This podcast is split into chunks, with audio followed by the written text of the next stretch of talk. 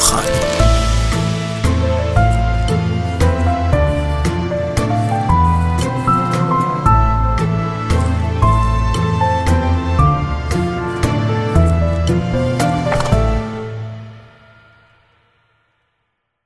سلام و عرض ادب. به هفتمین خان یا قسمت رادیو خان گوش می‌دید.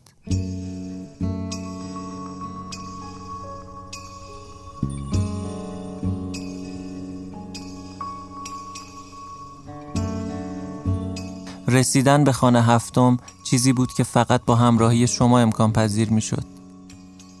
رادیو خان یه پادکست تعاملی رایگانه و تنها خواهش و انتظار ما از شما به اشتراک گذاشتن و معرفی پادکست به دوستانتونه.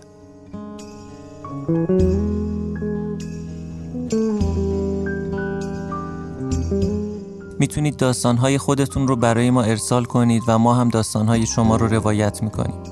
در مورد نحوه ارسال داستان ها هم انتهای قسمت توضیحاتی رو قرار دادیم.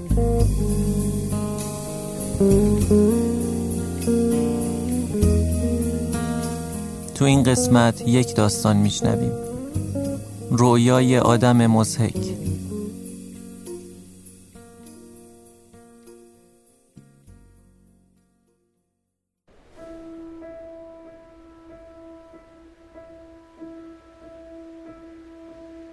من آدم مزهکیم حالا دیگر به من می‌گویند دیوانه. این خودش نوعی ترفیع به حساب می آید به شرط اینکه باز هم نگویند من همون آدم مزهک همیشگیم. اما من دیگر ناراحت نمی‌شوم. حتی وقتی به من میخندند همهشان برایم عزیزند. اصلا به دلیلی برایم بسیار عزیزتر می‌شوند. اگر موقع نگاه کردن به آنها اینقدر غمگین نمی شدم ممکن بود من هم همراهشان بخندم. البته نه به خودم بلکه چون دوستشان دارم. برای این غمگین می‌شوم که حقیقت را نمی‌دانند در حالی که من می‌دانم. خدایا چقدر سخت است آدم تنها کسی باشد که حقیقت را می‌داند. ولی نخواهند فهمید. نه نخواهند فهمید. قبل از آن که مزهک به نظر برسم آنقدر ناراحت می شدم که وحشتناک بود. ناراحتیم از این نبود که مزهک به نظر برسم. ناراحتیم از این بود که مبادا واقعا مزهک باشم. من همیشه ظاهر مزهکی داشتم. به نظرم از اول زندگی اینطور بودم. لاقل مطمئنم که از هفت سالگی به بعد این را می‌دانستم. بعد رفتم مدرسه بعد دانشگاه. چه فایده؟ هرچه بیشتر یاد می‌گرفتم بیشتر میفهمیدم که مزهکم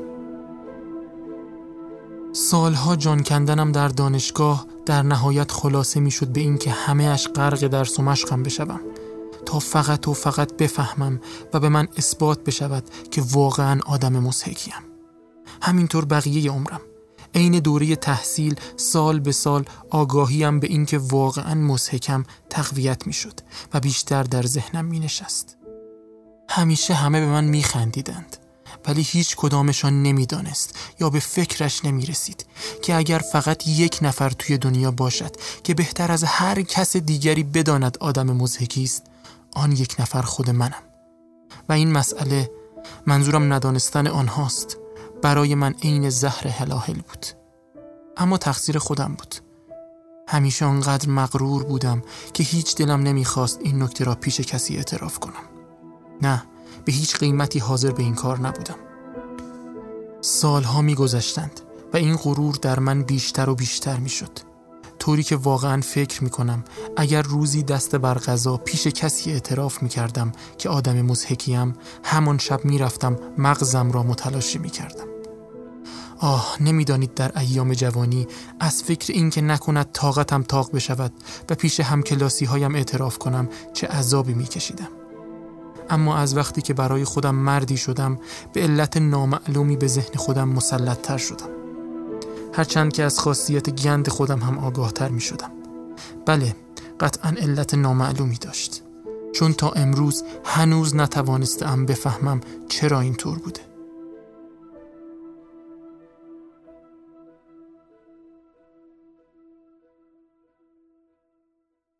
شاید به خاطر اینکه داشتم پاک مستاصل و درمانده می شدم. چون چیزی در وجودم رسوخ می کرد که خارج از اختیارم بود. یعنی این اعتقاد داشت در من تقویت می شد که هیچ چیز در دنیا فرقی نمی کند. مدت ها بود حس می کردم که این اعتقاد دارد در من جا می افتد. اما فقط پارسال بود که اعتقادم کامل کامل شد. آن هم می شود گفت ناگهانی. یک باره حس کردم که برایم هیچ فرقی نمی کند که اصلا دنیایی وجود داشته باشد یا نه. اصلا چیزی در جایی وجود داشته باشد یا نه. رفته رفته با تمام وجود فهمیدم که از وقتی که من بودم چیزی وجود ندارد. اول نمی توانستم جلوی این احساسم را بگیرم که به هر حال در گذشته خیلی چیزها وجود داشته. اما بعد به این نتیجه رسیدم که حتی در گذشته هم چیزی وجود نداشته. بلکه به طریقی فقط به نظر می رسد وجود داشته. کم کم معتقد شدم که در آینده نیز چیزی وجود نخواهد داشت. در این موقع بود که یک بار ناراحت شدن از دست آدمها را گذاشتم کنار و حتی تقریبا به آنها بی توجه شدم. حتی در امور خیلی جزئی هم می‌شد این را دید. مثلا موقع راه رفتن توی خیابان می‌زدم وسط آدمها. نه به این علت که غرق در فکر بودم. آخر چیزی نبود که به آن فکر کنم. آن موقع از فکر کردن درباره هر چیزی که بگویید دست برداشته بودم. برایم فرق نمی کرد. نه اینکه جوابی برای هیچ مسئله پیدا کرده باشم. نه حتی یک مسئله هم حل نکرده بودم و هزاران مسئله وجود داشت. ولی برایم فرق نمی کرد و همه مسائل منتفی می شدن. به هر حال فقط بعدها بود که حقیقت را فهمیدم. حقیقت را در نوامبر گذشته فهمیدم. دقیق تر بگویم در سوم نوامبر و تک تک لحظه ها بعد از آن در ذهنم نقش بسته است. شب ملالاوری بود. ملالاورترین شبی که بشود تصور کرد. نزدیک ساعت یازده بود که داشتم به منزل برمیگشتم و یادم است که همه اش فکر می کردم شبی ملالاورتر از این وجود ندارد. حتی هوا گند بود. تمام روز باران باریده بود و آن باران هم سردترین و ملالاورترین بارانی بود که باریده بود. نوعی باران آزاردهنده یادم است بارانی که حسابی با آدم ها لج داشت. اما قبل از ساعت یازده ناگهان بند آمده بود. و رطوبت وحشتناکی روی همه چیز نشسته بود و هوا حتی از موقعی که باران میبارید خیستر و سردتر شده بود. از همه چیز داشت بخار بلند می‌شد. از تک تک قلب سنگ های سنگ فرش خیابان بخار بلند می‌شد. و اگر از خیابان به کوچه های تاریک و دراز نگاه می کردید تا جایی که چشم می‌دید بخار بلند می شد. بی اختیار تصور کردم که اگر چراغ های گاز همه جا خاموش می شدند آن وقت همه چیز شادتر به نظر می رسید. چون چراغ ها روی همه چیز نور می انداختند دل آدم بیشتر می گرفت. آن روز غذایی هم نخورده بودم. شب را پیش مهندسی گذرانده بودم که دو دوست دیگرش هم به دیدنش آمده بودند. اصلا لب باز نکردم و به نظرم کلافهشان کرده بودم. داشتن درباره موضوع بسیار داغی بحث می کردند و خیلی هم هیجان به خرج می دادند. ولی واقعا برایشان فرقی نمی کرد. این را می فهمیدم. می دانستم که هیجانشان واقعی نیست. به خاطر همین یک بار دهن باز کردم و گفتم دوستان عزیز واقعا عین خیالتان نیست مگر نه؟ نه تنها ناراحت نشدند بلکه زدند زیر خنده و به من خندیدند. علتش این بود که من بدون آن که قصد رنجاندنشان را داشته باشم این حرف را زده بودم و تازه برای من فرقی هم نمی کرد خب فهمیده بودند که برای من فرقی نمی کرده و همین باعث شده بود بخندند. وقتی داشتم توی خیابان به چراغ گاز فکر می کردم به آسمان نگاه کردم. آسمان تیره تیره بود. اما پاره های ابر و جاهای تیره خالی بین ابرها را خیلی واضح تشخیص می دادم. ناگهان در یکی از آن جاهای خالی متوجه ستاره کوچکی شدم و ایستادم و به دقت نگاهش کردم. علتش این بود که ستاره کوچک فکری به ذهنم می آورد. تصمیم گرفتم همان شب خودم را بکشم. دو ماه پیشتر تصمیم به خودکشی گرفته بودم. و با آنکه آه در بسات نداشتم همون موقع یک تپانچه عالی خریده بودم و پرش کرده بودم. اما دو ماه گذشته بود و تپانچه هنوز توی کشوی میزم بود. آنقدر به همه چیز بی بودم که دلم می‌خواست صبر کنم لحظه ای برسد که اینقدر بی نباشم. بعد خودم را بکشم. چرا؟ نمی‌دانم.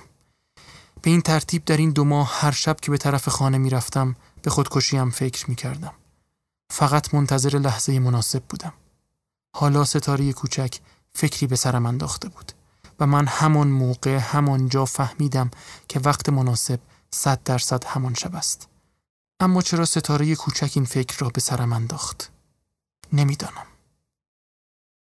درست همون موقع که داشتم به آسمان نگاه می کردم ناگهان دخترکی دستم را گرفت خیابان خلوت شده بود و تقریبا کسی دیده نمی‌شد. آن طرفتر درشکه ایستاده بود و درشکچی روی صندلیاش چرت می‌زد. دخترک حدود هشت سال داشت. روسری بسته بود و در آن هوای سرد فقط لباس کهنه و کوتاه نخنمایی به تن داشت. بدنش خیس خیس بود. اما چیزی که در خاطرم حک شد چکمه های پاره پوره و خیس کوچکش بود. هنوز آن چکمه ها را به یاد دارم.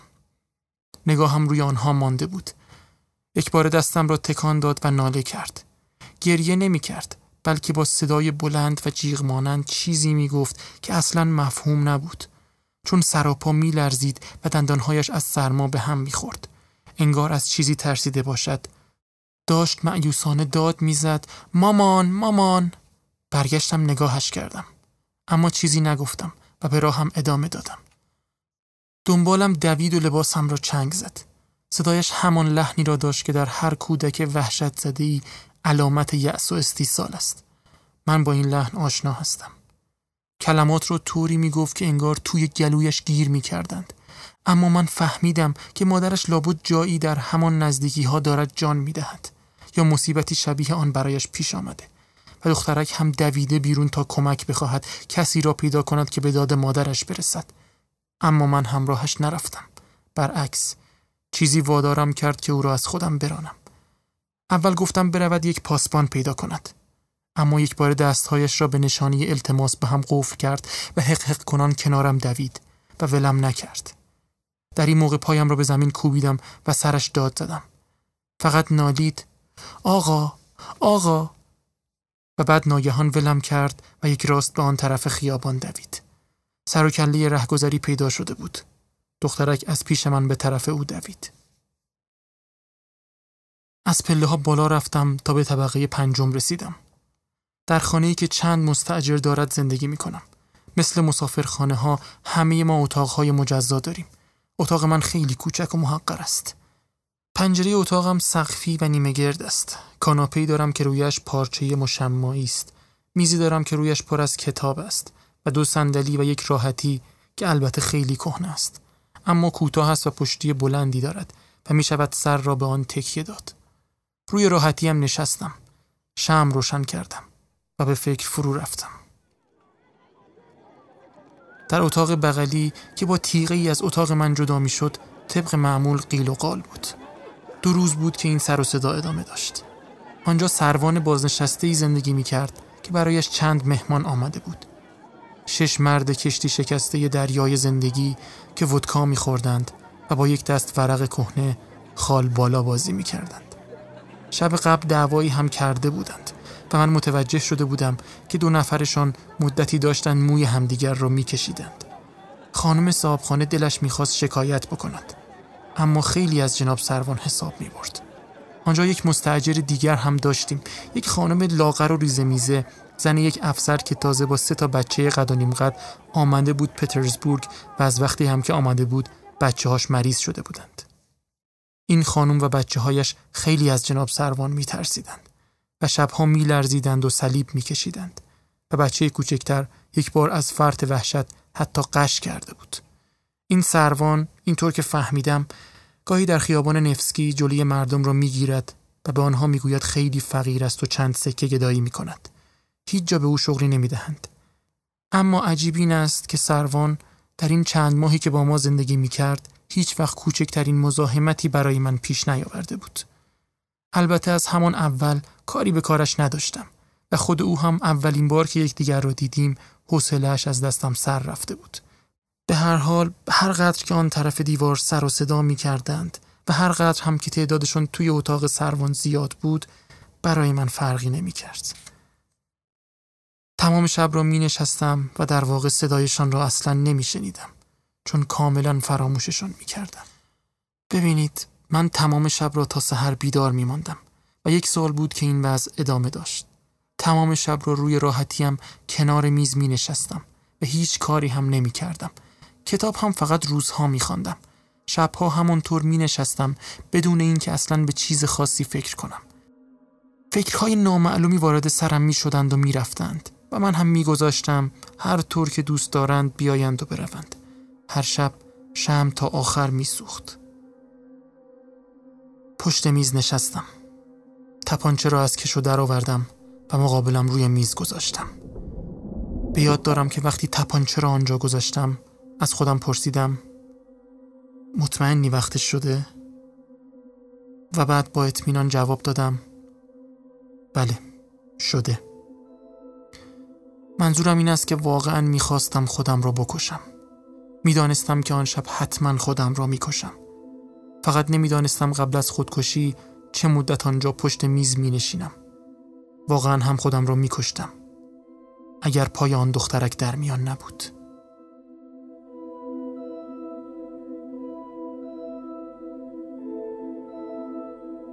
ببینید با اینکه هیچ چیز برایم فرقی نمی کرد بالاخره باز هم چیزی مثل درد را که احساس می کردم مگر نه اگر کسی مرا می‌زد دردم می آمد.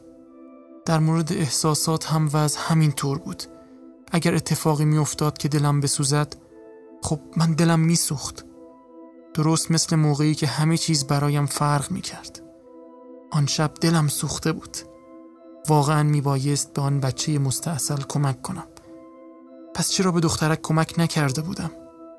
برای اینکه آن موقع فکری به ذهنم خطور کرده بود. وقتی کتم را می‌کشید و صدا می‌زد ناگهان مسئله در ذهنم طرح شده بود که نمی توانستم حلش کنم. بی خود بود اما عصبانیم می کرد چیزی که عصبانیم می کرد این بود که اگر واقعا تصمیم داشتم آن شب خودم را خلاص کنم پس به همه چیز دنیا می بایست بی از قبل باشم. چرا ناگهان احساس کرده بودم که بی نیستم و برای دخترک ناراحتم؟ یادم است که برایش خیلی ناراحت بودم. به حدی که احساس عذاب عجیبی می کردم که در وضعیت من اصلا قابل فهم نبود. واقعا نمی توانم آن احساس گذرا را بهتر برایتان توضیح بدهم. اما توی اتاقم موقعی که پشت میزم نشسته بودم هنوز آن احساس در من باقی بود و من خیلی اذیت می شدم مدت ها بود که اینقدر اذیت نشده بودم. پشت سر هم فکرهایی به سراغم می آمد برایم واضح بود که تا وقتی که هنوز آدمم و نه یک سفر خالی یعنی تا وقتی که هنوز صفر نشدم پس زنده هستم و در نتیجه رنج می‌برم عصبانی می‌شوم و از کارهایم احساس شرم می‌کنم. بسیار خوب. اما از طرفی من که می‌خواستم یکی دو ساعت دیگر خودم را بکشم پس اون دخترک برایم چه اهمیتی داشت؟ و اصلا شرم یا هر احساس دیگر دنیا چه محلی از اعراب داشت؟ کمی بعد صفر می شدم. صفر مطلق. یقین داشتم که کمی بعد اصلا وجود نخواهم داشت و همه چیز موجودیتش را از دست خواهد داد. با این حال احساس ترحمم برای دخترک یا احساس شرم از عمل زشتم به هیچ وجه از بین نرفته بود. آخر چرا پایم را کوبیدم و با اون خشونت بر سر دخترک داد کشیدم؟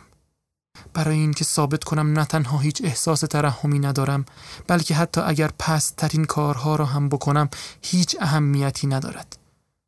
چون یکی دو ساعت بعد همه چیز نیست و نابود می‌شد. باور می کنید که واقعا فقط به همین علت آنطور سرش داد کشیدم. حالا تقریبا مطمئنم که علتش همین بوده. برایم بدیهی بود که زندگی و دنیا مثل همیشه منوط به من است. بد نیست این را هم بگویم که انگار دنیا فقط برای من خلق شده بود. اگر خودم را میکشتم دنیا هم نیست می‌شد. دست کم برای من. بگذریم از اینکه بعد از من دیگر هیچ چیز برای هیچ کس دیگری هم وجود نمی داشت و به محض خاموشی زمیر من کل دنیا از بین می رفت چون دنیا فقط در زمیر من بود. در یک چشم به هم زدن مثل شبهی غیب می شد و بدون آن که اثری از خود باقی بگذارد محو می شد چون این دنیا و همه این آدم ها شاید فقط جزئی از من بودند یا اصلا خود من بودند. یادم است همونطور که نشسته بودم و فکر می کردم کم کم همه این مسئله ها را که یکی پس از دیگری به ذهنم هجوم می آوردند جور دیگری سبک سنگین کردم و به فکر چیزهای کاملا تازه افتادم. مثلا این تصور عجیب به ذهنم خطور کرد.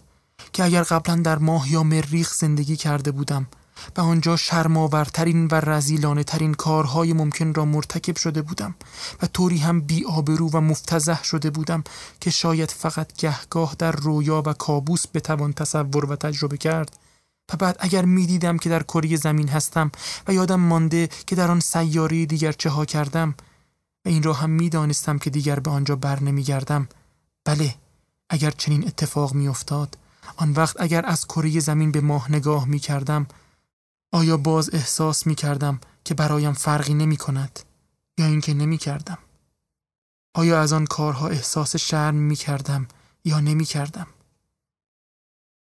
این سوالها بیهوده و بیفایده بود چون تپانچه روبرویم بود و ذره هم تردید نداشتم که صد درصد آن اتفاق خواهد افتاد. اما این سوالها هیجان زده و دیوانه ام می کرد به نظرم می رسید تا چیزهایی را حل و فصل نکنم نمی توانم بمیرم. راستش دخترک نجاتم داده بود. چون به خاطر همین سوالهای بی جواب خودکشیم را عقب انداختم. در این مدت اتاق سروان آرامتر شده بود.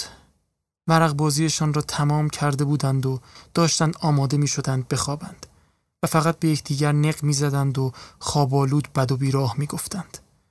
در این لحظه بود که ناگهان روی راحتیم پشت میز خوابم برد. اتفاقی که قبلا برایم نیفتاده بود. خوابم برد بدون آن که اصلا بفهمم. رویا همونطور که همه می‌دانیم چیز بسیار عجیبی است. بعضی چیزها در رویا وضوح خارق‌العاده‌ای دارند. هر گوشش را انگار دست ماهر هنرمندی تراشیده است. در عین حال از خیلی چیزها هم تون تون رد می شویم.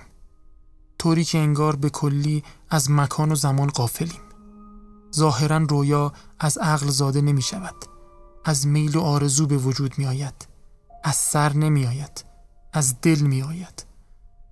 اما عقل من گاهی در رویا چه ترفندهای زیرکانه ای می زند. وانگهی در رویا چه چیزهای غیر قابل تصوری برای عقل آدم اتفاق می افتد. مثال بزنم. من گاهی خواب برادرم را می بینم که پنج سال قبل از دنیا رفته است. به کارهایم خیلی دقیق توجه نشان می دهد. دیگر را دوست داریم. اما توی رویا کاملا حواسم هست که برادرم مدتها پیش مرده توی قبر است چرا با آنکه مرده است تعجب نمی کنم از اینکه او را کنارم می بیند و سعی دارد کمکم کند چرا عقل من بدون کوچکترین تردیدی همه اینها را میپذیرد؟ اما کافی است. بگذارید از رویایم برایتان بگویم. بله آن شب رویایی دیدم. رویای سوم نوامبرم.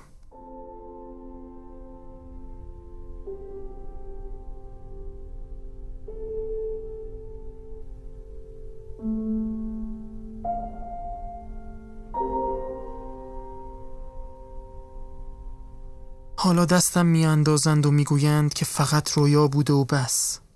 اما چه فرقی می کند که رویا بوده یا نبوده؟ هرچه بوده حقیقت را بر من آشکار کرده. آخر به محض اینکه حقیقت را شناخته و دیده باشید می‌دانید که عین حقیقت است و هیچ حقیقت دیگری در کار نیست. چه خواب باشید چه بیدار. ولی بگذاریم فرض کنیم رویا باشد. اما یادتان نرود که تصمیم گرفته بودم خودکشی کنم و به زندگی که این همه اهمیت دارد خاتمه بدهم. اما رویایم رویایم آه رویایم زندگی تازه با شکوه جاندار و قدرتمندی را بر من آشکار کرد. گوش کنید. گفتم که ندانسته به خواب رفتم.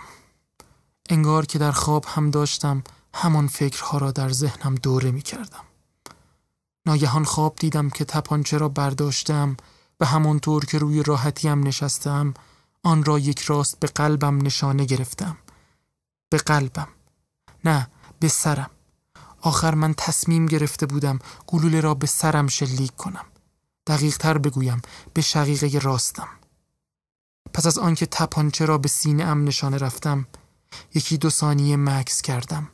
و ناگهان شمعم میزم و دیوار اتاقم در برابرم به نوسان افتاد به سرعت ماشه را کشیدم در رویا گاهی از جای بلندی سقوط می کنید یا دارند شما را می کشند یا کتک می زنند. اما هیچ وقت دردتان نمی آید.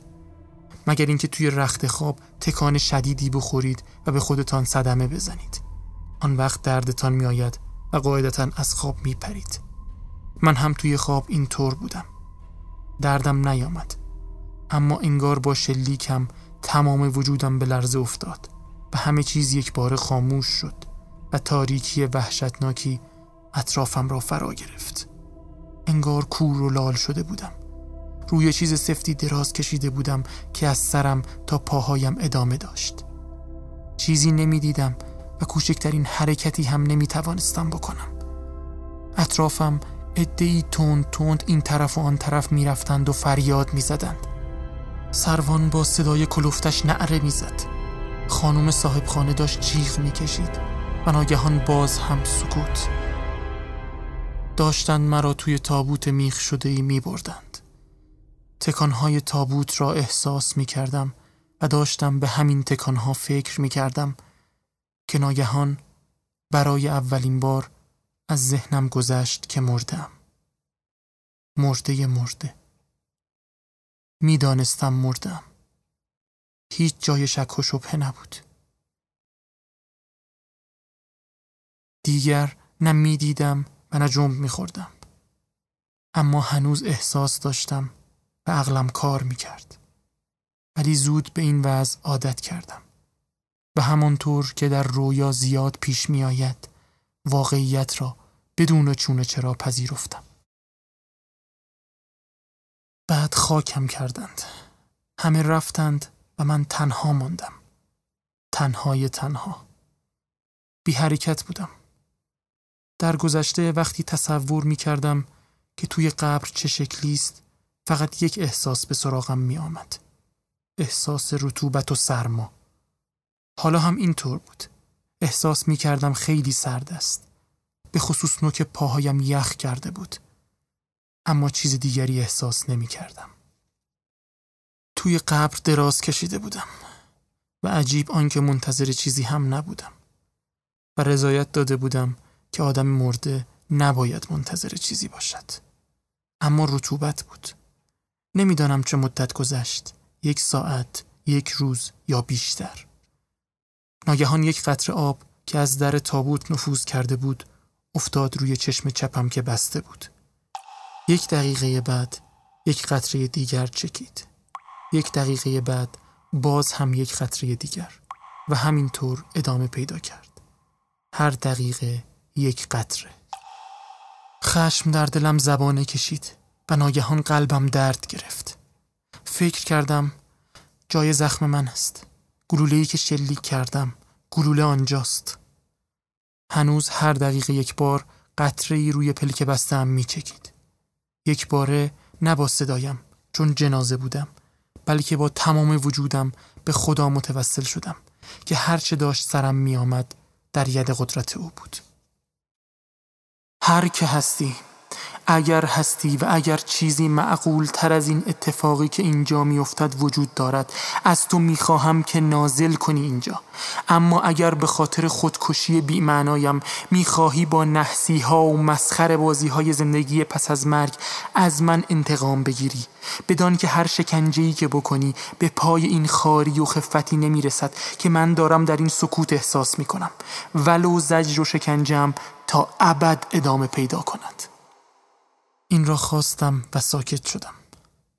سکوت محض تقریبا یک دقیقه ادامه پیدا کرد و یک قطره دیگر هم روی پلک بستم افتاد. اما می‌دانستم و کاملا یقین داشتم که زود همه چیز عوض می شود. بعد قبرم باز شد. راستش نمی‌دانم باز شد یا نه. اما موجود تیره و ناشناخته ای مرا گرفت و من دیدم در فضا هستم ناگهان بیناییم را باز یافته بودم شب سیاه و تاریکی بود هیچ وقت چنین ظلمتی وجود نداشته هیچ وقت داشتیم با سرعت سرسام‌آوری در فضا پرواز می کردیم. دیگر از کره زمین فاصله گرفته بودیم. از موجودی که داشت مرا می برد چیزی نپرسیدم. مغرور بودم و صبر می کردم. به خودم گفتم که نمی ترسم و از فکر این که نمی ترسم از خودم خوشم می آمد. یادم نیست چه مدت پرواز کردیم. به هیچ تصوری هم از زمان پروازمان ندارم. همه چیز همونطور بود که در رویا رخ می دهد. مثل مواقعی که از زمان و مکان و قوانین طبیعت و منطق می جهید و فقط جاهایی که دلتان بخواهد مکس می کنید. کل چیزی که یادم مانده بود این است که در آن ظلمت یک بار چشمم به ستاره کوچکی افتاد.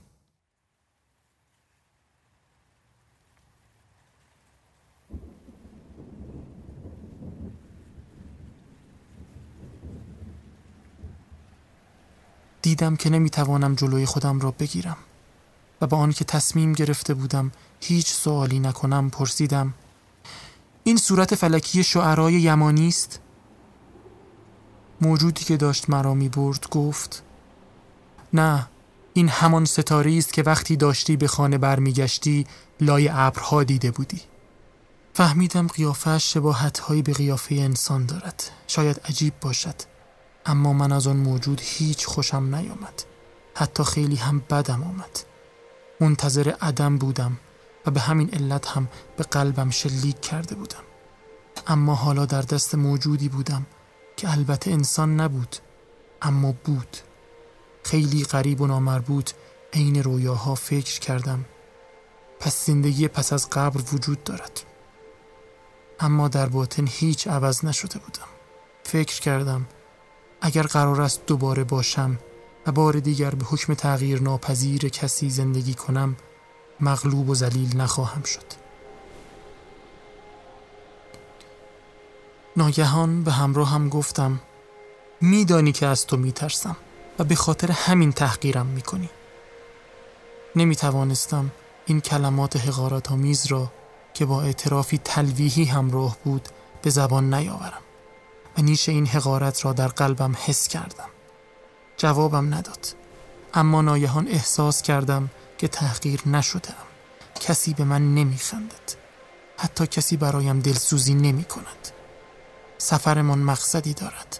مقصدی ناشناخته و اسرارآمیز که فقط به من مربوط می شود مدام دلم خالی تر می شد و بیشتر می ترسیدم از همسفر ساکتم چیزی به من سرایت می کرد خاموش ولی دردناک که به نظر می رسید به کل وجودم نفوذ می کند داشتیم به سرعت از جاهای تاریک و ناشناخته فضا عبور می کردیم دیگر آن صورتهای فلکی آشنا به چشمم نمی‌خورد. می‌دانستم که در جاهای دور دست آسمان ستاره هایی هست که هزاران و حتی میلیون ها سال طول می کشد تا نورشان به زمین برسد. شاید ما هم داشتیم در همان محدوده ها پرواز می کردیم.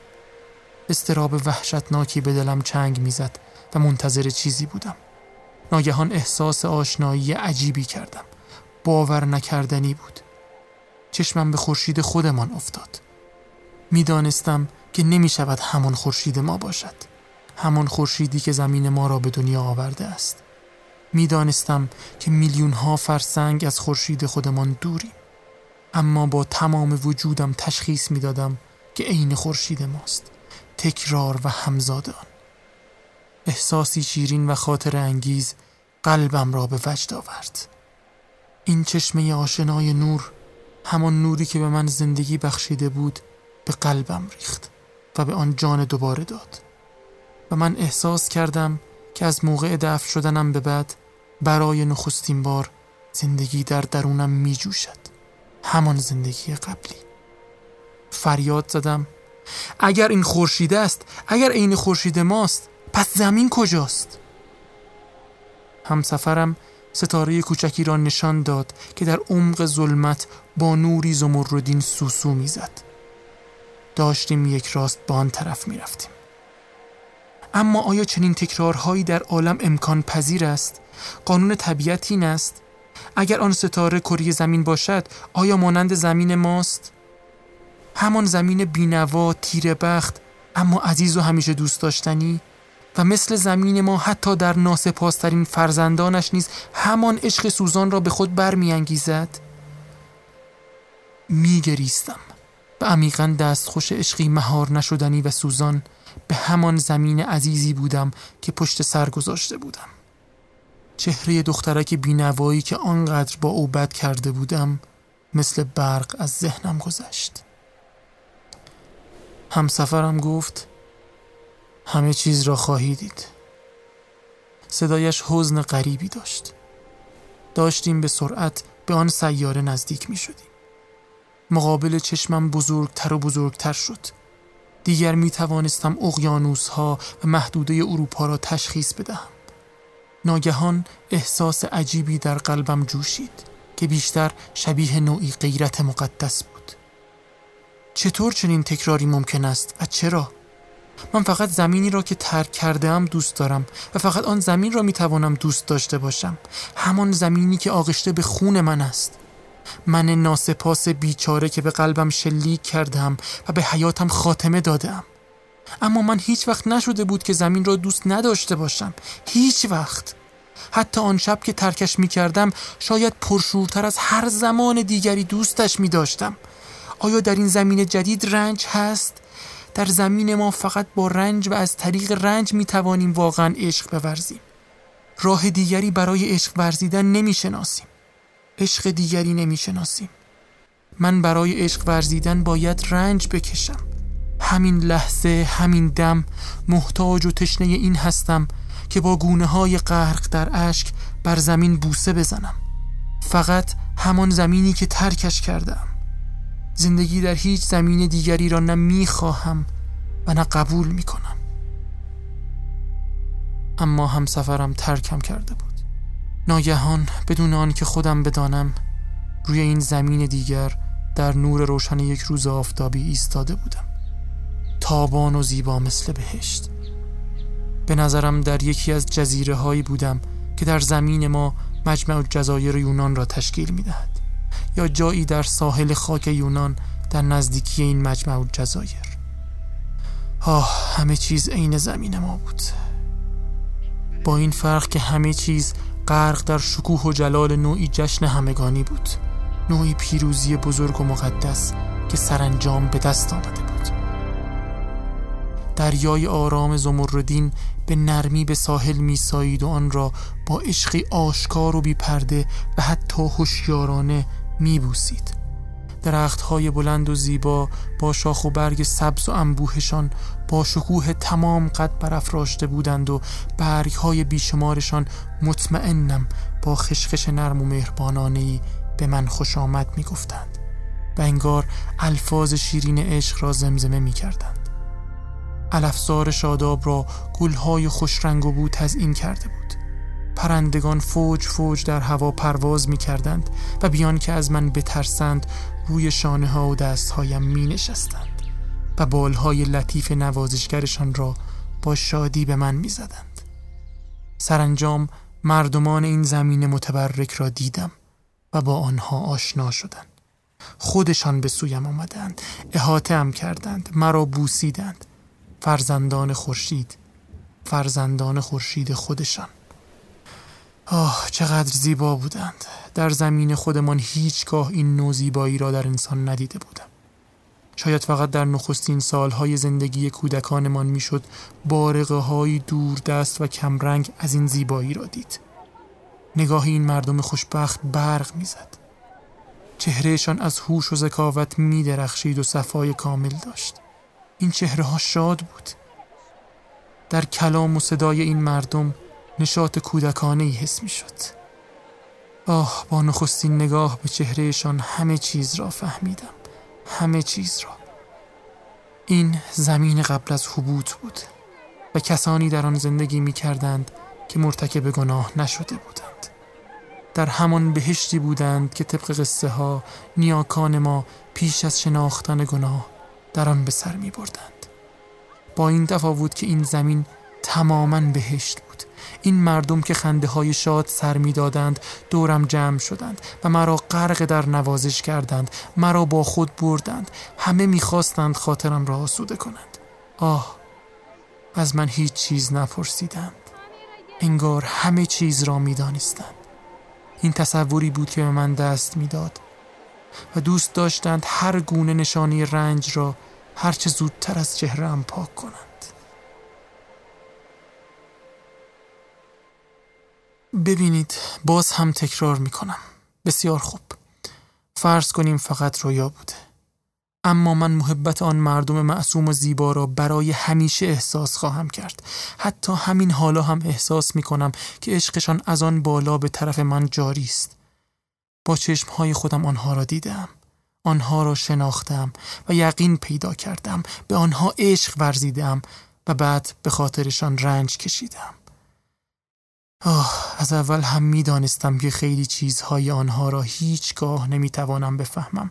برای من روس مترقی امروزی و شهروند مفلوک پترزبورگ کاملا غیرقابل درک بود که آنها با همه داناییشان علم ما را نداشتند. اما زود فهمیدم که دانش آنها زاده و پرورده احساسهایی است که غیر از احساسهایی است که ما روی زمین به آنها خو گرفته ایم. و آمال و آرمانشان هم فرق می کند. چیزی نمی‌خواستند قانع بودند برخلاف ما که تلاش می کنیم عمق معنای زندگی را بفهمیم آنها تلاشی برای شناختن زندگی به روش ما نمی کردند.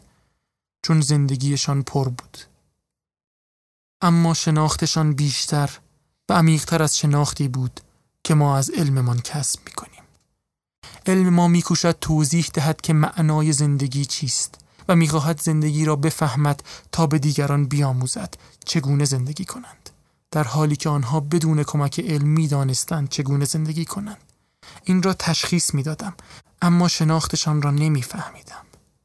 درختهایشان را نشانم می‌دادند و من عشق عمیقی را که در نگاهشان به درختها بود نمیفهمیدم.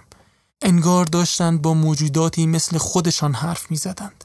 فکر نکنید که وقتی می‌گویم با درختها حرف می‌زدند دارم قلوب می‌کنم. بله زبان درختها را کشف کرده بودند و من مطمئنم که درختها هم حرف آنها را میفهمیدند. با کل طبیعت چنین رفتاری داشتند. جانوران با آنها در صلح و صفا زندگی می کردند و نه تنها حمله نمی کردند بلکه دوستشان داشتند و مطیع عشقشان بودند. ستاره ها را نشانم می‌دادند و طوری با من درباره آنها صحبت می کردند که نمیفهمیدم. اما مطمئنم به طرز عجیب و غریبی با این اجرام آسمانی پیوند داشتند. نه فقط پیوند روحی بلکه پیوند واقعی و زنده. آه این مردم اصلا اصراری نداشتند که من باید درکشان کنم. در هر حال دوستم داشتند. اما من می‌دانستم که آنها هیچ وقت درکم نخواهند کرد. به همین علت هم با آنها درباره زمین خودمان صحبتی نمی کردم. فقط در حضورشان زمینی را که آنها رویش زندگی می کردند می بوسیدم و بدون اینکه کلمه‌ای به زبان بیاورم آنها را می پرستیدم. می‌دیدند و میگذاشتند که آنها را بپرستم. بدون آنکه خجالت بکشند که من میپرستمشان چون خودشان هم زیاد عشق میورزیدند.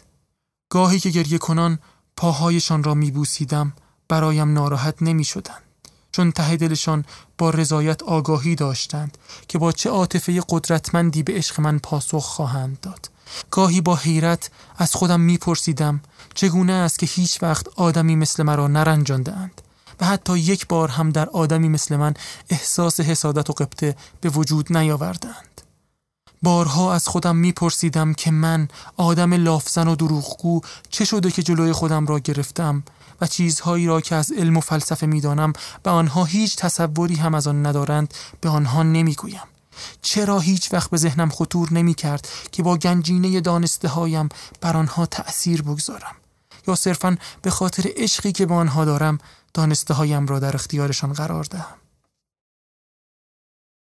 مثل بچه ها بازیگوش و شاد بودند در جنگل ها و چمنزارهای زیبایشان می گشتند آوازهای زیبایشان را می خواندند و غذای ساده می خوردند میوه درختهایشان، اصل جنگلهایشان و شیر حیواناتی که دوستشان بودند برای تهیه خوراک و پوشاک زیاد زحمت نمی کشیدند. عاشق می شدند و بچه می آوردند اما هیچ وقت در آنها نشانه های آن شهوت تند و تیزی را ندیدم که در زمین ما تقریبا همه آدم ها را اهم از زن و مرد به انقیاد خود در می آورد و سرچشمه اصلی همه گناهان بشر است. از تولد نوزادانشان ذوق می کردند و آنها را شریک تازه خوشبختی خود می دانستند. دعوا و حسادتی در کار نبود. و حتی معنی این کلمات را نمی‌دانستند. بچه هایشان بچه های همه بودند چون همه روی هم یک خانواده بودند. به ندرت اثری از بیماری دیده می‌شد هرچند که مرگ وجود داشت اما پیرها با آرامش میمردند انگار که با خواب می‌روند و آدمهایی که می‌خواستند با آنها خداحافظی کنند دورشان جمع می شدند و دعا می و لبخند می زدند. و خود آنها هم با لبخندهای بیالایش به وداع دوستانشان پاسخ می‌دادند. در چنین مواقعی هیچ اثری از اندوه یا اشک نمی‌دیدم. چیزی که می‌دیدم عشقی بود که به حد شور و جذبه می رسید. اما شور و جذبه لطیف و معنوی. انگار با مردگان ارتباط داشتند و همدلی و وفاقشان پس از مرگ از بین نمی رفت. وقتی از آنها درباره زندگی ابدی سوال می کردم اصلا نمیفهمیدند چه می گویم و معلوم بود که این اعتقاد چنان با ذهنشان عجین شده که این سوال برایشان معنی ندارد. هیچ پرستشگاه و معبدی نداشتند. اما از وحدتی همیشگی و ناگسستنی و زنده با کل عالم آگاهی داشتند. دین خاصی نداشتند اما نوعی شناخت و معرفت داشتند به اینکه وقتی سعادت زمینیشان به مرزهایی برسد که طبیعت زمینیشان اختضا می کند همگی از زنده و مرده به نوعی یگانگی با کل عالم خواهند رسید که به مراتب محکمتر است. با شوق و رضایت منتظر آن لحظه بودند اما نه عجله داشتند و نه برایش بیتابی می کردند گویی بارقه آن لحظه سعادتبار را در قلبشان حس می کردند و با بقیه در آن سهیم می شدند شبها پیش از خواب دوست داشتند دور هم جمع بشوند و آوازهای گوش نواز و دلپذیر بخوانند. در آوازهایشان چیزهایی را که همان روز احساس کرده بودند بیان می کردند. روز سپری شده را می ستودند و با آن وداع می گفتند. طبیعت و زمین و دریا و جنگل را می ستودند. همچنین دوست داشتند آوازهایی درباره یکدیگر بسرایند. مانند کودکان از یکدیگر تعریف می کردند. آوازهایشان بسیار ساده بود. اما از دل برمی آمد و بر دل می نشست. نه تنها در آواز بلکه در تمام مدت عمر یکدیگر را می ستودند. عشقی فراگیر و همگانی به یکدیگر داشتند. بعضی از آوازهایشان را که متین یا شاد بود اصلا نمیفهمیدم. کلمات را میفهمیدم اما معنیشان را نمیفهمیدم. به نوعی خارج از هیته درکم بود اما بی اختیار عمیقتر و عمیقتر به دلم می نشست. گهگاه به آنها می گفتم که سالها پیش تصورش را داشتم و کل این شادی و شکوه را هنگامی که هنوز در زمین خودمان بودم تخیل می کردم و میلی حسرت بار به آن داشتم که گاه به غم و اندوه عمیق و غیرقابل تحملی تبدیل می شد. در رویاهای قلبم و در دهلیزهای روحم تمنای آنها و شکوهشان را داشتم. به آنها می گفتم که خیلی وقتها که در زمین خودمان به غروب خورشید نگاه می کرده هم اشک می ریختم. بیزاریم از انسانهای زمین خودمان همیشه با نوعی عذاب وجدان همراه بوده. چرا در عین نفرت دوستشان هم می داشتم؟ چرا نمی توانستم آنها را ببخشم؟ چرا عشقم به آنها با عذاب و درد همراه بوده؟ چرا نمی توانستم دوستشان بدارم بیان که از آنها متنفر باشم؟ به حرفهایم گوش می‌دادند و می‌دیدم که نمی‌دانند من از چه سخن می‌گویم. پشیمان نمی شدم که اینها را می گفتم چون می‌دانستم که می‌فهمند برای کسانی که ترکشان کرده هم چقدر بیتاب و دلتنگم. آه وقتی با چشمهای نازنین آکنده از عشقشان به من نگاه می کردند وقتی میفهمیدم که در حضورشان قلب من نیز مانند قلب آنها پاک و زلال می شود دیگر چیزی نمی‌خواستم. دیگر ناراحت نمی شدم که چرا نمی توانم درکشان کنم. از قنای زندگی زبانم بند می آمد و فقط در سکوت آنها را می ستودم. آه حالا همه توی رویم به من میخندند و می‌گویند که امکان ندارد من این چیزها را اینقدر واضح دیده و احساس کرده باشم. بلکه این فقط احساسی است که از قلب تبدارم برخواسته است و همه این جزئیات را لابد بعد از بیدار شدنم اختراع کردم. وقتی می‌گویم که شاید حق با آنها باشد خدای من این اعترافم چقدر از باب تفریحشان می شود و چقدر به من می خندند. خب معلوم است که تحت تأثیر همان رویا بودم و فقط همین حس و حال در دل خونین و مجروحم باقی مانده است. اما شکل و شمایل واقعی رویایم یعنی چیزهایی که واقعا در رویایم دیدم طوری کامل و هماهنگ و آنقدر مجذوب کننده و زیبا بود و به حدی هم حقیقت داشته که وقتی بیدار شدم اصلا نمی توانستم آنها را با کلمات الکنمان بیان کنم و به همین علت قاعدتا در ذهنم تیر و تار می شدند. مگر عجیب است؟ بعدن که جزئیات را به هم وصل می کردم شاید بی اختیار دستکاری هم کرده باشم.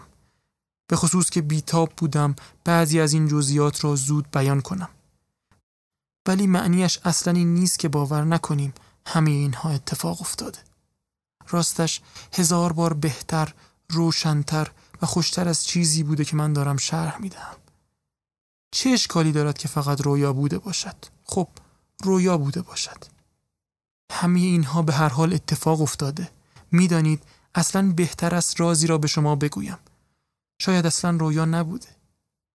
آخر چیزی که بعد اتفاق افتاد آنقدر وحشتناک بود و آنقدر حقیقت داشت که نمی شود فقط ساخته و پرداخته رویا بوده باشد.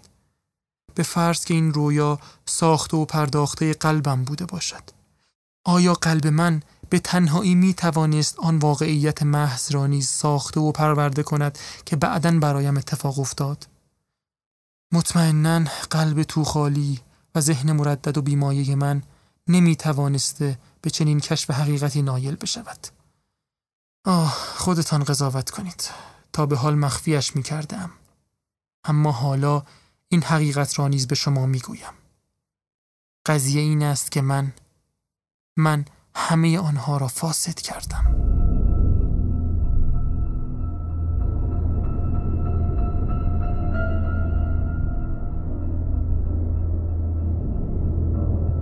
بله بله. آخرش من همه آنها را فاسد کردم. چطور شد؟ من نمی‌دانم. اما خیلی واضح به یادم مانده. رویا هزارها سال ادامه داشت و در من فقط تصوری کلی از آن باقی مانده است. فقط می‌دانم که علت حبوطشان من بودم. مثل کرم مهلک تریشین مثل جرسومه تاون که همه سرزمین ها را آلوده می کند من هم کل آن زمین خوشبخت را که پیش از من شاهد هیچ گناهی نبود با لوس وجودم آلوده کردم. یاد گرفتند که دروغ بگویند و رفته رفته از دروغ گفتن خوششان آمد و کارشان به جایی کشید که دروغ را حسن دانستند. آه شاید همه چیز معصومانه شروع شد. با نوعی خنده با نوعی میل به جلوگری با بازی عاشقانه یا شاید اصلا با نوعی میکروب که به قلبشان سرایت کرد و خوششان آمد. خیلی زود شهوت پدید آمد. از شهوت حسادت آمد. و از حسادت هم خشونت و سنگ دلی آه نمی‌دانم یادم نیست اما کمی بعد خیلی زود اولین خون به زمین ریخت. یکی خوردند و ترسیدند کم کم از هم جدا شدند و با هم قهر کردند. دسته هایی تشکیل دادند دسته هایی علیه یکدیگر. افترا زدن شروع شد بدگویی و سرزنش.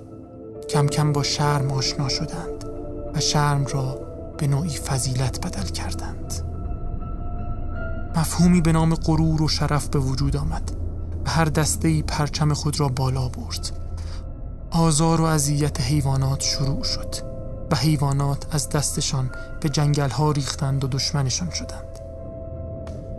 برای تقسیم مال برای اعمال قدرت برای تشخص و برای مالکیت مبارزه در گرفت. کم کم به زبانهای متفاوت سخن گفتند. با غم آشنا شدند و به غم عشق ورزیدند. تشنه رنج شدند و گفتند که حقیقت را فقط با رنج می‌توان به دست آورد. در این هنگام بود که سر و کله علم هم بین آنها پیدا شد. وقتی رزل و شرور شدند کم کم از برادری و انسانیت حرف زدند و معنی این فریزه ها را فهمیدند. وقتی مرتکب جنایت شدند عدل و داد را اختراع کردند و برای حفظ عدل و داد کتاب های قطور قانون نوشتند و برای اجرای این قوانین نیز گیوتین به پا کردند. دیگر درست به یاد نمی آوردند که چه چیزهایی را از دست دادند و حتی باور هم نمی کردند که زمانی خوشبخت و معصوم بودند. اصلا از فکر اینکه شاید در گذشته ها خوشبخت بودند به خنده می افتادند و آن را رویایی بیش نمی دانستند. به هیچ شکل و صورتی تصورش را نمی کردند اما نکته عجیب و شگفتانگیز این بود که با آنکه به خوشبختی سابق بی اعتقاد شده بودند و آن را قصه و افسانه می دانستند باز همانقدر دلشان می‌خواست خوشبخت و معصوم باشند که مثل بچه ها به میل قلبیشان تسلیم می شدند این میل را تقدیس می کردند معابدی می ساختند برای عقیده خود برای این میل خود دست به دعا و عبادت بلند می کردند و در این حال یقین داشتند که اجابت و محقق نمی شود اما باز هم عبادتش می کردند و برایش اشک می ریختند. با وجود این اگر می‌شد که به طریقی به آن معصومیت سعادتمندانه بازگردند که از دست داده بودند یا اگر کسی می آمد و بار دیگر بارغه ای از آن معصومیت را نشانشان می‌داد و می‌پرسید که آیا دوست دارند به آن حال برگردند یا نه قطعا جواب منفی می‌دادند. جوابی که به من دادند این بود دروغگو و بیرحم و ظالم هستیم این را می‌دانیم و به خاطرش متاسفیم عذاب می‌کشیم درد و رنج را به جان می‌خریم و شاید حتی بیش از آن قاضی بیگذشتی که درباره ما حکم خواهد کرد و نامش را نمی‌دانیم خود را مجازات می‌کنیم. ولی ما صاحب علم هستیم و با کمک علم باز حقیقت را کشف خواهیم کرد و البته حقیقت را هم فقط هنگامی میپذیریم که با عقلمان درکش کنیم. شناخت برتر از احساس است و آگاهی بر زندگی برتر از خود زندگی. علم به ما قوه تمیز خواهد داد قوه تمیز هم قوانین را بر ما آشکار خواهد کرد و شناخت قوانین خوشبختی برتر از خوشبختی است این بود چیزهایی که به من می‌گفتند و بعد از گفتن این کلمات باز هم هر کدامشان خود را بیش از بقیه دوست می داشت و اصلا غیر از این از دستشان بر نمی آمد. تک تکشان چنان شیفته خود بودند که نهایت سعی را می کردند تا دیگران را حقیر و ناچیز کنند. کل هدف زندگیشان را همین می دانستند. کم کم بردگی پدید آمد. حتی بردگی خود خواسته. زعفا با اشتیاق خود را تسلیم اراده اقویا می کردند. به این امید که اقویا به آنها برای ظلم به ضعیفترها کمک کنند. قدیسانی ظهور کردند. قدیسانی که با چشم بار به نزد این مردم می آمدند و از کبر و غرور آنها از برباد رفتن تناسب و هماهنگی آنها و از نابود شدن حجب و حیای آنها حرف می زدند. اما آنها می خندیدند و مسخرهشان می کردند و تا حد مرگ هم سنگسارشان می کردند. خون پاکشان بر آستان معابد ریخت. اما بعد کسانی برخواستند که کم کم پرسیدند چگونه همه می توانند باز به وحدت برسند. طوری که هر کس خودش را بیش از بقیه دوست بدارد اما مخل کار دیگران نشود و همه بتوانند با هم در جامعه زندگی کنند که لاقل از حیث ظاهر بر تفاهم مبتنی باشد. بر سر همین فکر جنگ ها در گرفت. همه آنهایی که می جنگیدند در همان حال معتقد بودند که علم قوه تمیز و غریزه بقا نهایتا بشر را وامی دارد تا در جامعه هماهنگ و معقول به وحدت برسد. و از این رو برای تسریع امور عاقلترها سعی می کردند هرچه زودتر بی ترهایی را که فکر آنها را نمیفهمیدند از میان بردارند تا مبادا آنها مانع پیروزی این فکر بشوند. اما غریزه بقا خیلی زود ضعیف و ضعیفتر شد. افراد مغرور و لذت پرستی پیدا شدند که به سراحت خواهان همه یا هیچ بودند. برای به دست آوردن هر چیزی بی تعمل به خشونت متوسل می شدند و اگر چیزی را که می خواستند به دست نمی آوردند خودکشی می کردند. برای ترویج کیش نیستی و سرکوب نفس در راه نیل به آرامش ابدی در عالم عدم مذاهبی پایگذاری شد. سرانجام این مردم از تلاش های بیهود خسته شدند و آثار رنج در چهرهشان پیدا شد و گفتند که رنج عین زیبایی است. زیرا فقط در رنج است که اندیشه وجود دارد. در آوازهایشان رنج را تقدیس کردند. من در میانشان راه می‌رفتم. دستهایم را به هم می ساییدم و به حالشان می گریستم. اما شاید آنها را بیش از آن زمانی دوست داشتم که نشانه ای از رنج در چهرهشان نبود و معصوم بودند. و آه آنقدر زیبا آن زمینی را که آلودهش کرده بودند بیش از زمانی که زمینشان بهشت بود دوست داشتم. آن هم فقط به این علت که رنج بر آن پدیدار شده بود. دریغا همیشه رنج و مصیبت را دوست می داشتم اما فقط برای خودم. فقط برای خودم. اما حالا برای آنها گریه می کردم چون دلم به حالشان می سوخت دستهایم را معیوسانه به سوی آنها می گشودم و به خودم دشنام می دادم لعنت و نفرین می گفتم به آنها می گفتم که من باعث همه این چیزها شده فقط من منم که فساد ظلم و دروغ برایشان آوردم التماس کردم که مصلوبم کنند و طرز ساختن صلیب را به آنها آموختم. نمی توانستم خودکشی کنم. یارای خودکشی نداشتم. اما آرزو داشتم به دست آنها شهید شوم. تشنه شهادت بودم. دلم می‌خواست که خونم تا آخرین قطره در شکنجه و رنج بر زمین بریزد. اما فقط به من میخندیدند و بالاخره هم رفته رفته طوری نگاه هم کردند که انگار دیوانه هم. سعی کردند مرا سر عقل بیاورند. گفتند که به چیزی رسیدند که خودشان می‌خواستند و چیزی که هست نمی‌توانست طور دیگری باشد. بالاخره به من گفتند که دارم برای آنها خطرناک می‌شوم و اگر آرام نگیرم مرا در دارالمجانین حبس می کنند. در این موقع غم با چنان نیرویی به قلبم چنگ زد که نمی توانستم نفس بکشم و احساس کردم که دارم می میرم و بعد بعد بیدار شدم.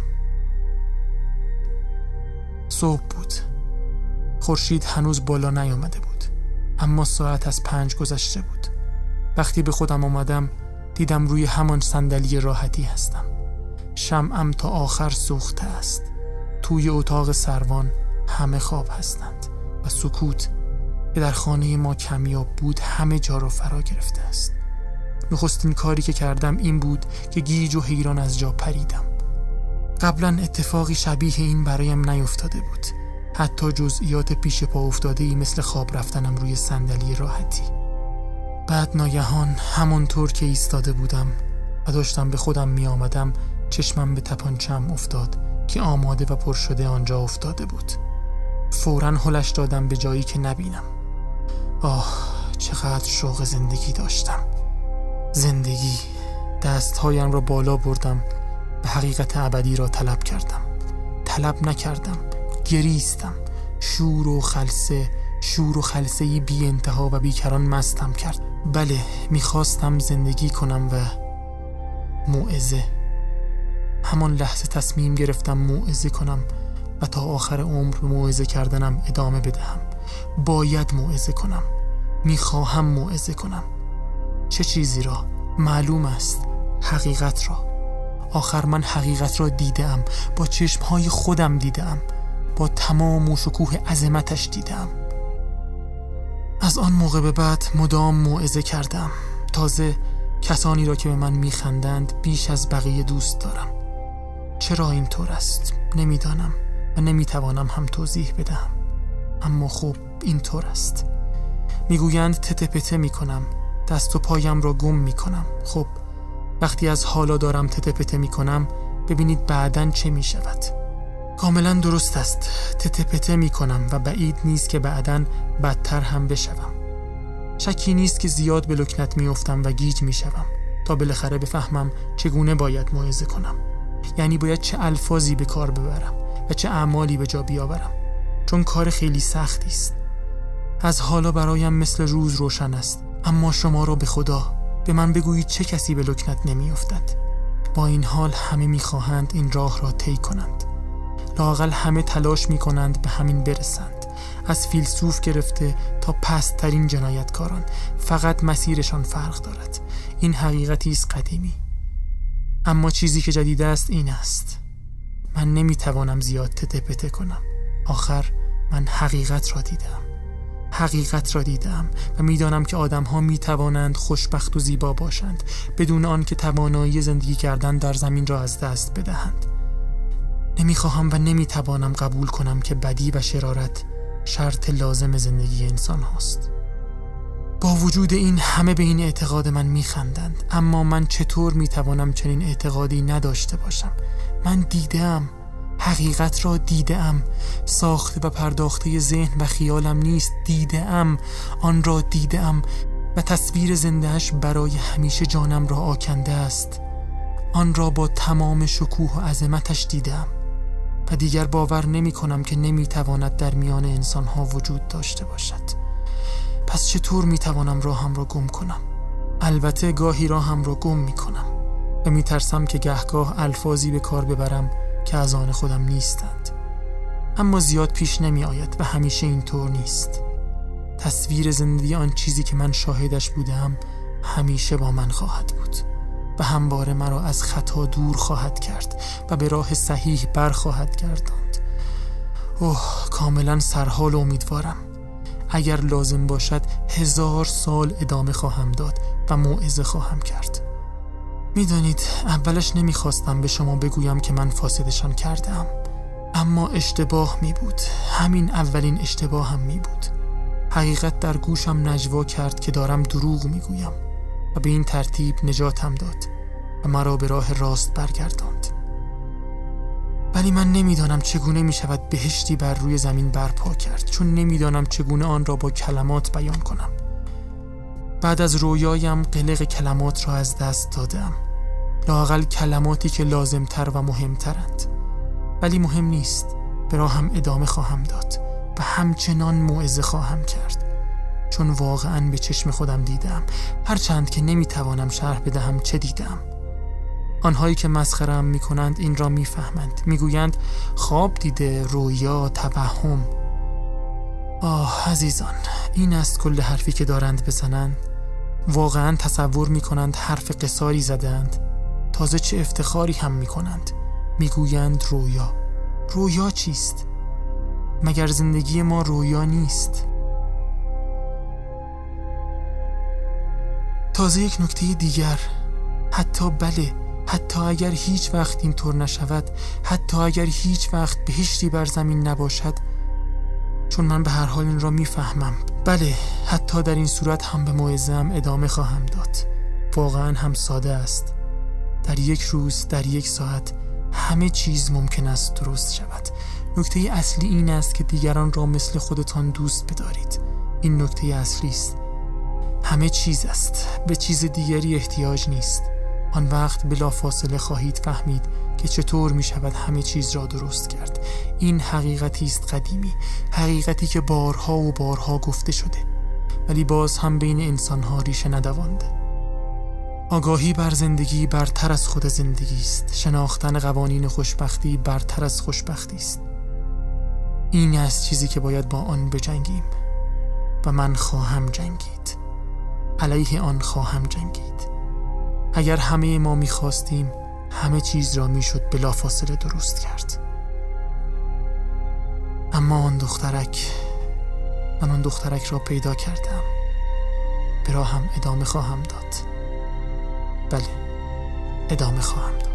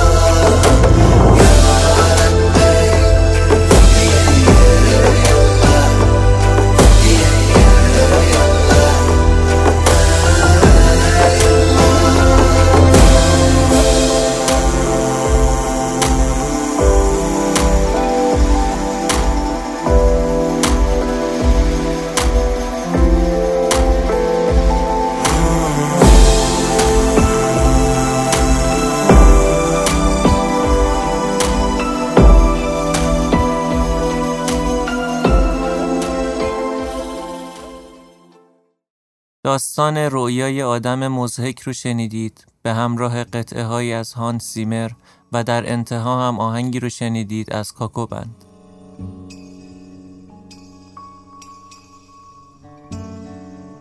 داستان رویای آدم مزهک رو شنیدید؟ اثر شاخص فیودور داستایوفسکی نویسنده جاودان روس با ترجمه رضا رضایی منتشر شده از نشر ماهی در کتابی به همین نام. فیودور میخایلوویچ داستایوفسکی نویسنده شهیر روس که از جانب بسیاری از منتقدین و مخاطبان ادبیات به عنوان یکی از بزرگترین نویسندگان همه اعثار شناخته میشه در نوامبر 1821 به دنیا آمد. زندگی پرفراز و نشیب و اسیان زده داستایوفسکی آنچنان پرماجرا بوده که به اعتقاد بسیاری از منتقدین تمام آثار و رمان‌های اون ریشه در همین تجربیات داره. تجربه عشق نافرجام، زندان، تبعید، بیماری، قمار، مرگ همسر، مرگ فرزند، سفر و حتی رفتن تا پای جوخه اعدام این زندگی رو مملو از تجارب و احساسات رنجاور و عمیقی کرده بود. ترکیب این تجارب با هوش و نبوغ سرشار او منجر به خلق داستانها و شاهکارهای بیبدیلی چون بیچارگان، یادداشتهای زیرزمینی، جنایت و مکافات، قمارباز، ابله، شیاطین، برادران کارامازوف و بسیاری آثار شاخص دیگر شد. رنجهای روحی شخصیتهای داستانهای داستایوفسکی از سوالات ذهنی خود این نویسنده نابغه برمیاد و به داستانهاش وجه روانکاوانه شاخصی میده و بسیاری از جمله نیچه اون رو روانشناسی قهار و آموزگار روانشناسی می‌دونن هرچند مقایسه آثار داستایوفسکی نشون میده که این تعبیر برای این نابغه کمی خام دستان است و شاید بشه اون رو یک فیلسوف هنرمند دونست نقد روشنفکری و خطرات تفکرات اونها و آدمکشی زیر لوای ایدئولوژی از مهمترین و بیزمانترین اندیشه های داستایوفسکی به حساب میاد که هنوز محل بحث و تحلیل فراوان در همه جای دنیاست. داستان رویای آدم مزهک در ماهنامه خود داستایوفسکی با نام یادداشت‌های روزانه یک نویسنده چاپ شد. یادداشت‌هایی که استقبال قابل توجه مردم روسیه رو به همراه داشت و به نحوی اون رو به مقام پیامبری برای مردم رسوند. نقد تفکر نهیلیستی و تحلیل نگاه سوسیالیست ها که به نحوی در زمان داستایوفسکی بحث روز محافل و اندیشمندان بودند مثل بیشتر آثار قبلی اون توی داستان رویای آدم مزهک هم مورد بررسی قرار گرفته. ناامیدی شخصیت اصلی رویای آدم مزهک از جامعه و رسیدنش به مرحله خودکشی با احساس شرم ناشی از پس زدن دختر بچه داستان به مرحله تردید می‌رسه و این همون جاییه که رویای عجیب خودش رو می‌بینه. نقد علم و شناخت مدرن در قیاس با سرزمین اوتوپیایی رؤیا و وحدت وجود اهالی اون سرزمین مهم درک شخصیت جوان از این جامعه است. جامعه ای که خود این شخصیت عامل فساد اون پس از گناه نخستینه. اول دروغ بعد حسادت و شهوت و بعد ریخته شدن اولین خون این بهشت بی زمان و بی مکان رو به فساد میکشونه. فرایندی که به رنج و عشق به رنج منتهی میشه نقد علم در این رویا به جایی می‌رسه که بعد از فساد بهشت رویایی مردم اون سرزمین تسلط بر علم رو توجیه کننده دروغ و ظلم و فساد خودشون می‌دونن و این در کنار نقد بردگی طبقاتی در واقع نقدی به جامعه ذره شده و خودمدار آغاز عصر مدرن به ویژه در روسیه است. باور خوشبختی مهمترین دستاورد رویای این داستانه که شخصیت جوان رو به مقام پیامبر یا موعظه‌گر میرسونه. تأثیر داستایوفسکی بر نویسندگان بزرگی همچون آلبر کامو محسوسه و بعضا تا جایی پیش میره که علاوه بر ادامه مفهومی تفکر اگزیستانسیل کامو حتی به توسعه برخی شخصیت های داستایوفسکی در داستانهای خودش می‌پردازه. این نویسنده و متفکر بزرگ سرانجام در اوایل فوریه سال 1881 در اثر خونریزی ریه و در حالی که به گفته خودش طرح رمان بلندی رو در سر داشت در خانه شخصی خودش در سنت پیترزبورگ درگذشت. بحث در خصوص این نویسنده بسیار مفصل و مجال این پادکست بسیار کوتاهه. پیشنهاد می‌کنیم اگه به زندگی جذاب و آثار این نویسنده علاقه دارید اپیزودهای 42 تا 47 پادکست اپیتومی بوک رو حتما بشنوید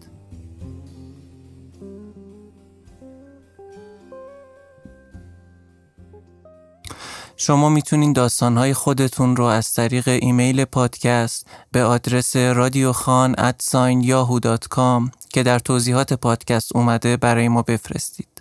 و همچنین می‌تونید نظراتتون در مورد پادکست و یا داستانهای پیشنهادیتون رو در قسمت کامنت پلتفرمی که با اون دارین پادکست رو گوش می‌دید برای ما بنویسید. ممنون میشیم اگه رادیو خان رو دوست دارید ما رو به دوستانتون معرفی کنید.